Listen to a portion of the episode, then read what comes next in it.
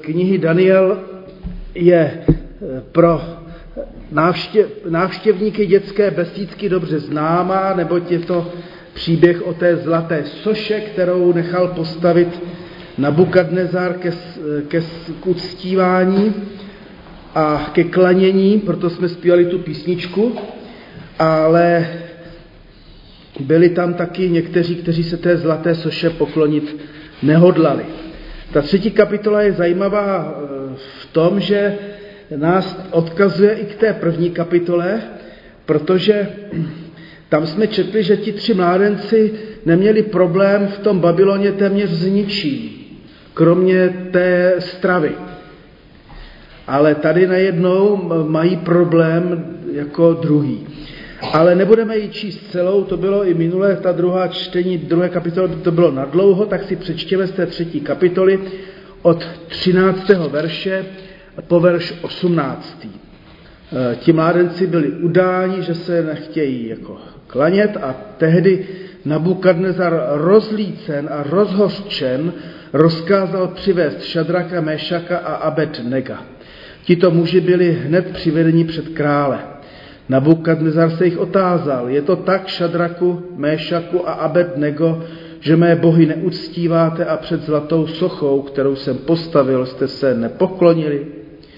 Nuže jste ochotní v čase, kdy uslyšíte hlas rohu, flétny, citary, harfy, loutny a dut a rozmanitých strunných nástrojů padnout a poklonit se před sochou, kterou jsem udělal?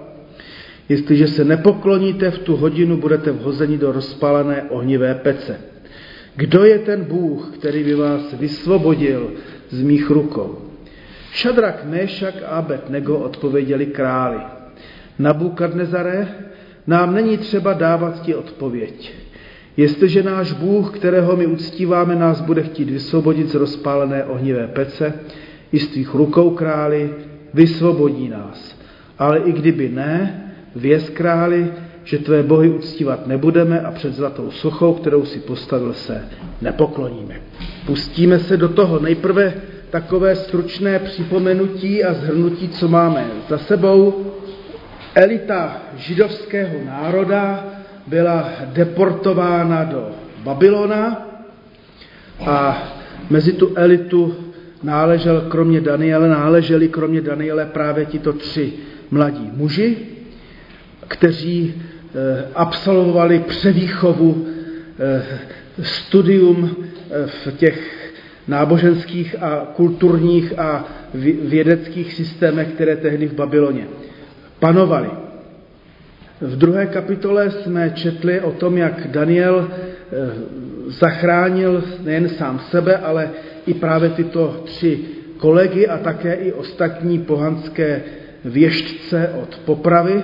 To byl ten sen, který se na Bůkadnezarovi zdál, eh, ten sen s tou zlatou hlavou a stříbrným eh, poprsím a, a, a bronzovým manohama a, a, a tak dál, eh, železnýma nohama, hlíněnýma. A, a teďka Nabukadnezar na konci té druhé kapitoly vyznal, v pravdě váš Bůh je Bůh bohů a pán pánů a pán králu, který odhaluje tajemství.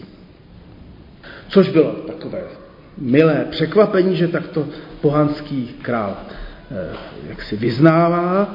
Bylo to pro něj ohromující, ovšem zdá se, že to bylo takové vyznání z nouze, nebo takové, jako že si lidi řeknou, tak opravdu na tom, na tom židovském bohu asi fakt něco je.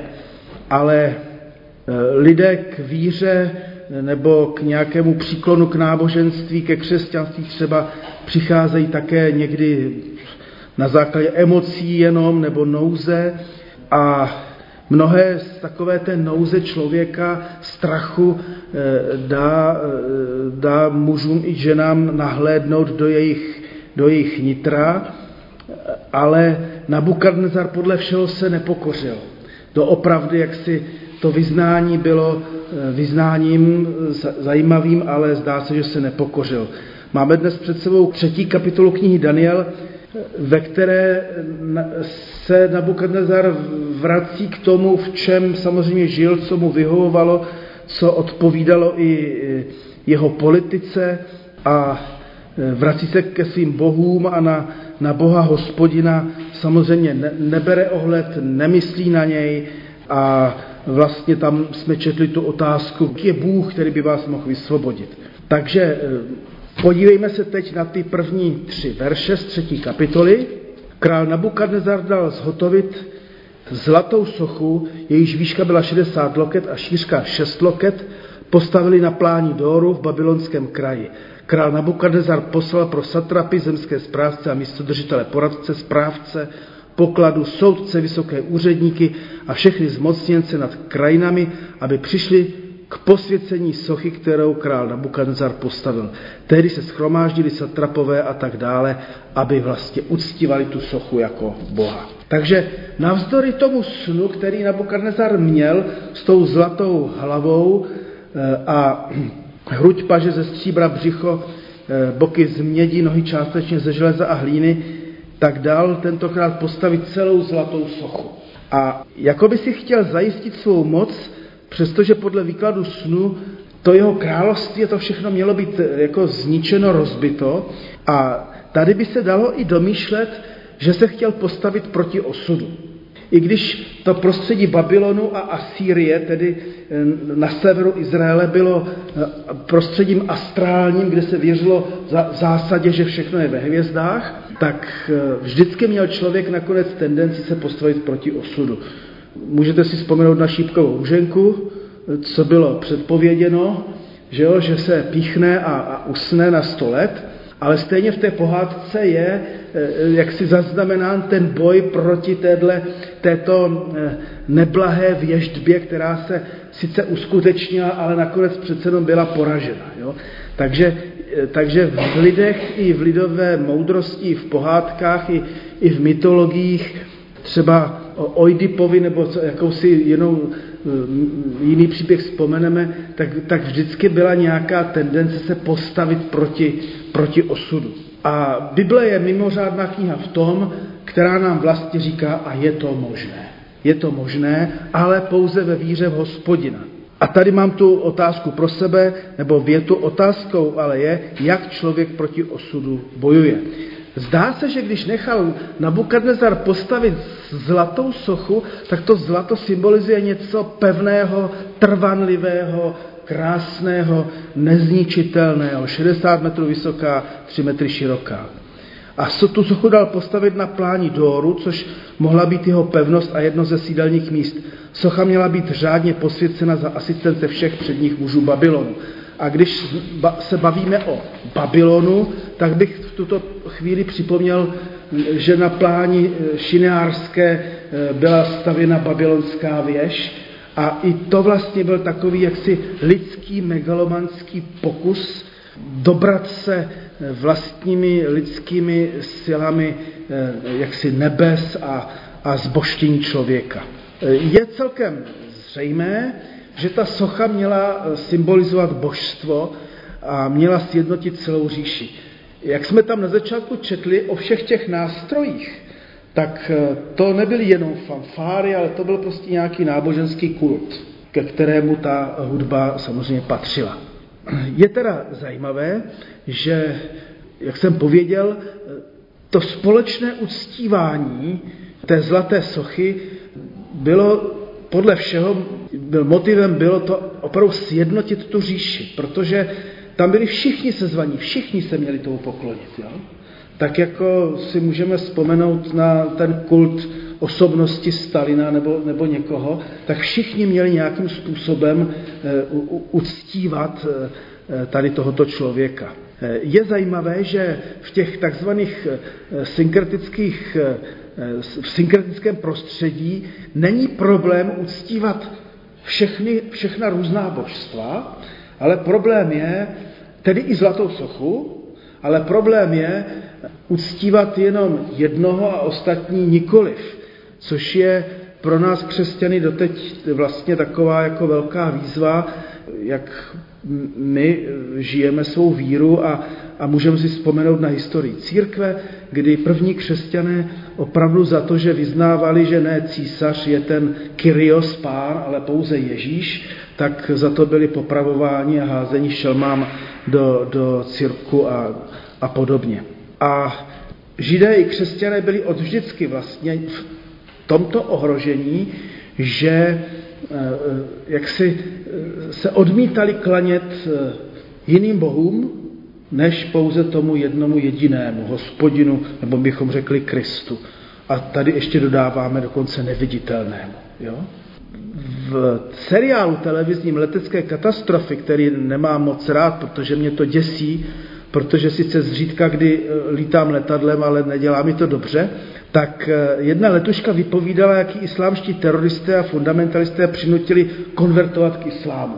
A ten motiv její byl nejen záchrana jejího života, ale vlastně i záchrana všech těch ostatních cestujících. A řekla, že vlastně neměla vůbec eh, žádný morální problém k tomu islámu konvertovat, když k tomu byla vlastně nucena. V souvislosti s tou třetí kapitolou Deuteronomia je to vlastně už nám velmi blízký příběh, protože nám eh, zrovna vhození do ohnivé pece hnedle nehrozí, ale tento příběh této letušky si dovedeme představit nějak, jo? Že, že, že letadlo je uneseno a teďka ti, ti fundamentalisté islámští eh, jak si provedou eh, tady toto. Ale ještě bych udělal odbočku. Na druhé straně my křesťané v dějinách jsme se dopouštěli na židech velmi podobného chování, kdy židé byli jaksi násilím nuceni ke křtu a k opuštění svého judaismu a, a, a přinucení ke křesťanské víře. Takže, eh, jak, jak si tady píšu, její počínání bylo pochopitelné, sympatické, praktické, a, ale jsou tu otazníky, jestli se jedná o morální problém přestoupit na islám nebo o teologický. Jedná se o sebeobětování pro záchranu druhých nebo o popření pravdy s velkým P. Jo? Tak ale to my za ní nemůžeme říct. Jo? To každý sám vlastně víme. A Kalvín měl ten názor, že boží čest je více než tisíce životů. Jo? Je to názor, jo? že boží čest, uctívat hospodina Krista, stojí za tisíce životů. Jo? A pak je otázka, na kterou nemáme odpověď, jak bychom se zachovali my. Na, na to odpověď není a my máme odpovědi jenom na to, co jsme sami prožili v nějaké nouzi nebo úzkosti. V době, kdy byla provedena redakce knihy Daniel, podle mnohých starozákonních teologů byla v Jeruzalémském chrámě instalována socha boha Dia. Tento Zeus tam neměl co dělat, že jo? a e, byly tam konány oběti slavnosti. A teďka oni si to ti židé vlastně e, i tímto příběhem nějak, nějak uvědomovali, co se tady u nás děje a tak si to můžeme jenom představit, že tady na dvoře nám postaví 60 metrovou sochu a budou nás, členy církve bratrské, jako nutit někdo, abychom ji uctívali jako Boha. Tak, nebo tady vedle Varhan. Jo? Takže takhle to bylo nějak. Nabukadnezar nařídil uctívat zlatou sochu pod trestem smrti, takže, takže to bylo hodně silné. Z toho můžeme usoudit, jak to pro ně bylo důležité, kdy, kdy, to, kdy, kdy i ta letuška vlastně věděla, že to je buď a nebo, jo? že tam nebylo nějak jako jiné cesty. A socha měla upevnit eh, jeho moc, stát se takovou pojistkou, pojistkou říše, lo, vyjádřit loajalitu eh, těch úředníků vůči, eh, vůči králi, jeho nařízení a vůči, vůči té zemi. A mám tady poznámku, že určitě by vůbec tomu králi nevadilo, že by se tomu té soše poklonili ze strachu. Jako jemu to zřejmě bylo jedno, a opak by zřejmě ještě více si posílil svou autoritu, že, že se ho bojí natolik, že se, že, že, že se teda klaní té soše. Což mě vedlo k přemýšlení, a to se chci vás zeptat. Jestli jste uvěřili v Krista proto, abyste nešli ze strachu z pekla, ze strachu z božího odsouzení, anebo protože vás Kristus miluje a zve do své náruče, nebo jak bych to... Rozumíte, jo? Já jsem jako vyrůstal od dětství v prostředí, že když neuvěřím v Pána Ježíše, tak jdu do, do horoucích pekel. A tak, ta, takže vlastně ten strach, abych se obrátil a vydal život Pánu Ježíši, hrál v tom důležitou roli v mém, v mém dospívání, tak jak jsem vyrůstal v tom brněnském sboru a, a ve své rodině. Jo? A tak mě to jenom zajímá, jestli opravdu je ten nejdůležitější hlavní motiv uvěřit v Pána Ježíše jako první, nejdůležitější motiv strach, že přijdu do pekla, nebo ne. Tak moje žena kroutí hlavou, tak to zkus říct, i když máš hlasivky postižené. No, já jako k tomu bych řekla, že já jsem vlastně hledala Pána Ježíši, když jsem zjistila, že jako se mi tak nějak jako trošku sype život a že se s tím sama nemůžu poradit, jako žádný strach v tom nebyl. To bylo prostě jako opravdu hledání té pomoci, která by byla nejlepší. Takže v tom případě strach nehrál roli? Ale ani, ani ta laskavá boží náruč, o které jsem teď věděla, že jo? Jo. Vlastně to bylo opravdu jako to, že jsem pak hledala pomoc pro svůj život. A, a, a, aby byl nějak jako spořádaný. Aby se, aby se stabilizoval, že jo? Jo. No, tak jenom se ptám, jenom eh, to já neskouším, jako, co je správně, jenom... Já bych ještě řekla, možná, nevím, jestli teda to vím přesně, ale třídně sestry, no to špatně zavíráš, to nebude... Aha. Dobrá. Ona, ona už jako věděla, že umírá, že předtím byla na nějaké operaci a vím, že vždycky říkala, a já v Pána Boha nevěřím, a pak se ukázalo, že ze Slavkova pokřtěná, rozumíš, taková ta klasická morála, že jo, a že tatínek a něco se jí tam přihodilo, tatínek si to zemřel, ale myslím si, že ona potom, já jsem říká, ale vlastně ty si věří, a myslím, že uvěřila, nebo ona věří, ale že to bylo spíš právě, že toužila po lásce. Mm-hmm. Že tam, jako v tom si myslím, že dost jako hraje roli, že ani ne tak ze strachu, ale že lidi najednou cítí, že teda někdo by je mohl mít opravdu dát. Jo. Tak uh, můžeme si přečíst kousek z od 8. 8. verše té třetí kapitoly. V té době přišli muži hvězdopravci a udali judejce, hlásili králi Nabukadnezarovi, králi, na věky buď živ, ty si králi vydal rozkaz, aby každý člověk, až uslyší hlas rohu, flétny, citary, harfy, loutny, dud a rozmanitých strunných nástrojů, padl a poklonil se před zlatou sochou. Kdo nepadne a nepokloní se, má být vhozen do rozpálené ohnivé pece. Jsou zde muži judejci, které si pověřil zprávou babylonské krajiny, Šadrak, Mešak a Abednego, a tito muži nedbají králi na tvůj rozkaz. Tvé bohy neuctívají a před zlatou sochou, kterou si postavil, se neklanějí. A pak je to, co jsme už mi četli. Tady nás ta Danielova kniha přivádí do té vysoké despotické politiky, eh, možná i totalitní, ale spíš despotické. Existují tady zde vysoké posty úřední a jak to tak bývá, oni si asi ti úředníci taky závidí navzájem. Ten důvod, motiv, jaký by byl ten důvod, je udat. No jenom se jich zbavit, že jo? Aby se uprázdnila jejich místa a aby místo nich mohl někdo z nich nastoupit na, na dobré postavení. Je, je, to, je to vlastně doba, která nám může v něčem připomínat 50. léta 20. století, na všechny ty zápotocké a, a Gotwaldy a podobně, kdy se odstraňovali taky navzájem Slánský, že Klementis a tak dál. A uprostřed toho nebezpečného světa prostě žili tady tito, eh, tito vyznavači hospodina. A znovu připomínám, Nabukadnezarovi určitě nevadilo, že oni věří v hospodina. Oni byli zvyklí, že se věří ve všechny možné bohy.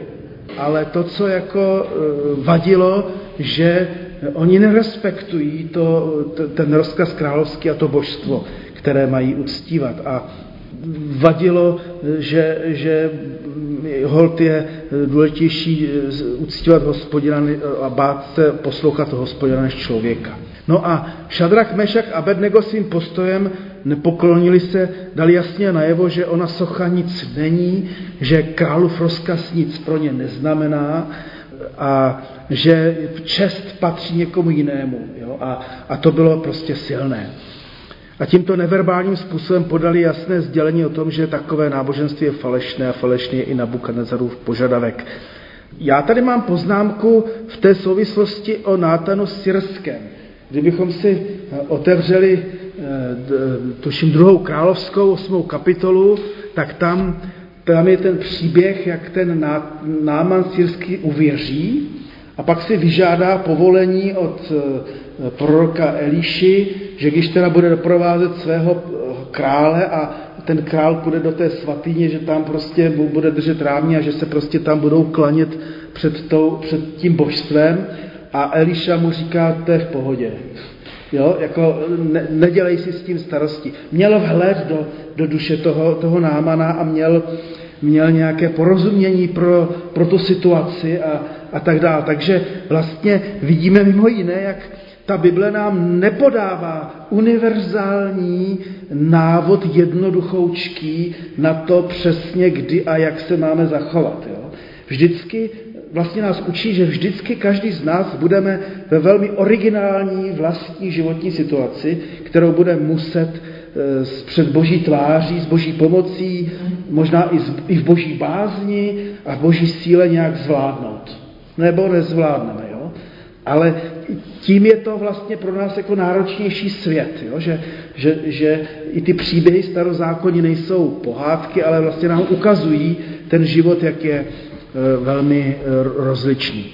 Eh, ti tři hebrejští mládenci byli vysoce postavenými úředníky a neuposlechnout královský rozkaz opravdu znamenalo trest smrti. Centrální vyznání jejich víry odpovídalo na titánskou otázku na Bůh Kdo je ten Bůh, který by vás vysvobodil z mých rukou? Čili tady vidíme, že ten Nabukadnezar je naprosto jistý, Možná jako dnes chudák Putin je naprosto jistý sám sebou nějak. A ta kniha biblická, apokalyptická Daniel nás učí, jak je to bláhové, jak, je, jak i když to tomu Nabukadnezarovi, který dvakrát nechal zničit Jeruzalém, vychází nějakou dobu, tak, tak tady rozhodně nebude na věky. A ta odpověď na tu otázku, jaký je Bůh, který by vás mohl vysvobodit, je úplně nejzásadnější kdo ví, jestli ne nejdůležitější z celé knihy Daniel. Jestliže náš Bůh, kterého my uctíváme, nás bude chtít vysvobodit z rozpalené ohnivé pece i z tvých rukou králi, vysvobodí nás. Ale i kdyby ne, věz králi, že tvé bohy uctívat nebudeme a před zlatou sochou, kterou si postavil, se nepokloníme. Proto jsem taky nadepsal tu biblickou hodinu víra bez záruky. Jo, že, že víra eh, židovská i víra křesťanská eh, není ta víra, kdy máme zichr, že když se bude modlit, dobře to dopadne, že máme jistotu, že když já jsem slabý ve víře, tak tady je sestra nebo bratr a ti, když se pomodlí, tak to určitě zafunguje. Jo? Prostě karty jsou otevřené, život je otevřený, náš příběh je otevřený a a pro ně, i kdyby měli zhořet té ohnivé peci, tak na boží věrohodnosti se nic nemění. Na boží pravdě se nic nemění. Na boží lásce se nic nemění. Jo? A to je jaksi vrcholné vyznání víry eh, v knize Daniel a, a já a my si to můžeme nějak srovnat se svým životem, jak eh, my jsme to prožívali nebo prožíváme, když jsme v nějakých eh, těžkých situacích. A to vyznání korespondovalo vlastně s tím, jak se modlil i pán Ježíš. Buď vůle tvá, jako v nebi, tak i na zemi, nebo ne jak já chci, ale jak ty chceš. Takové odevzdání do boží ruky a to ne jak já chci, jak ty chceš, znamenalo pro Ježíše e, ukřižování. K takovému postoji víry se lidé musí ovšem probolet. To nejde, jako to se nedá naučit už ani v besídce, ten příběh se naučit dá, ale pak ta, ty zkoušky života, to, to protříbí. Vyznání Šadraka, Mešaka a Abednega bylo takové, jenom boží je moc a nic na tom nemění zdánlivě omezená moc nad životem a smrtí krále Nabukadnezara. Či jakékoliv, jakéhokoliv jiného panovníka, dodejme. A ani maximální absolutní trest. A tady můžeme myslet i na naději na zmrtvých stání. Tak to je, to je další eh, část této knihy a toho příběhu a potom máme 24. a 28. verš. Tu král Nabukadnezar užasl a chvatně vstal, otázal se královské rady, což jsme nevohodili do ohně, do ohně tři svázané muže? Odpověděli králi, jistě, že králi.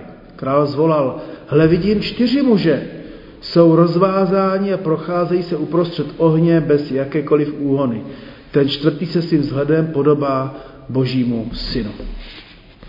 A tak dál. Ten biblický text o, o jejich záchraně je, je prostě mimořádný a možná dvě věci se můžeme z toho naučit pro sebe. První, i ve smrti byli ti mládenci svobodní a stali se svobodnými. V hození byli jako spoutaní, v peci jsou svobodní a volní. To je jedna věc. A druhá, ve smrti nejsou sami. Jo? Pán Bůh jim poslal svého služebníka anděla, označeného dokonce jako boží syn, což e, není ta e, představa, kterou, když to bylo psáno, tak nemohli mít představu samozřejmě novozákonní, ale no tak asi těžko. asi těžko, protože, protože když pán Ježíš chodil po zemi, tak tu představu toho božího syna moc neměli. No.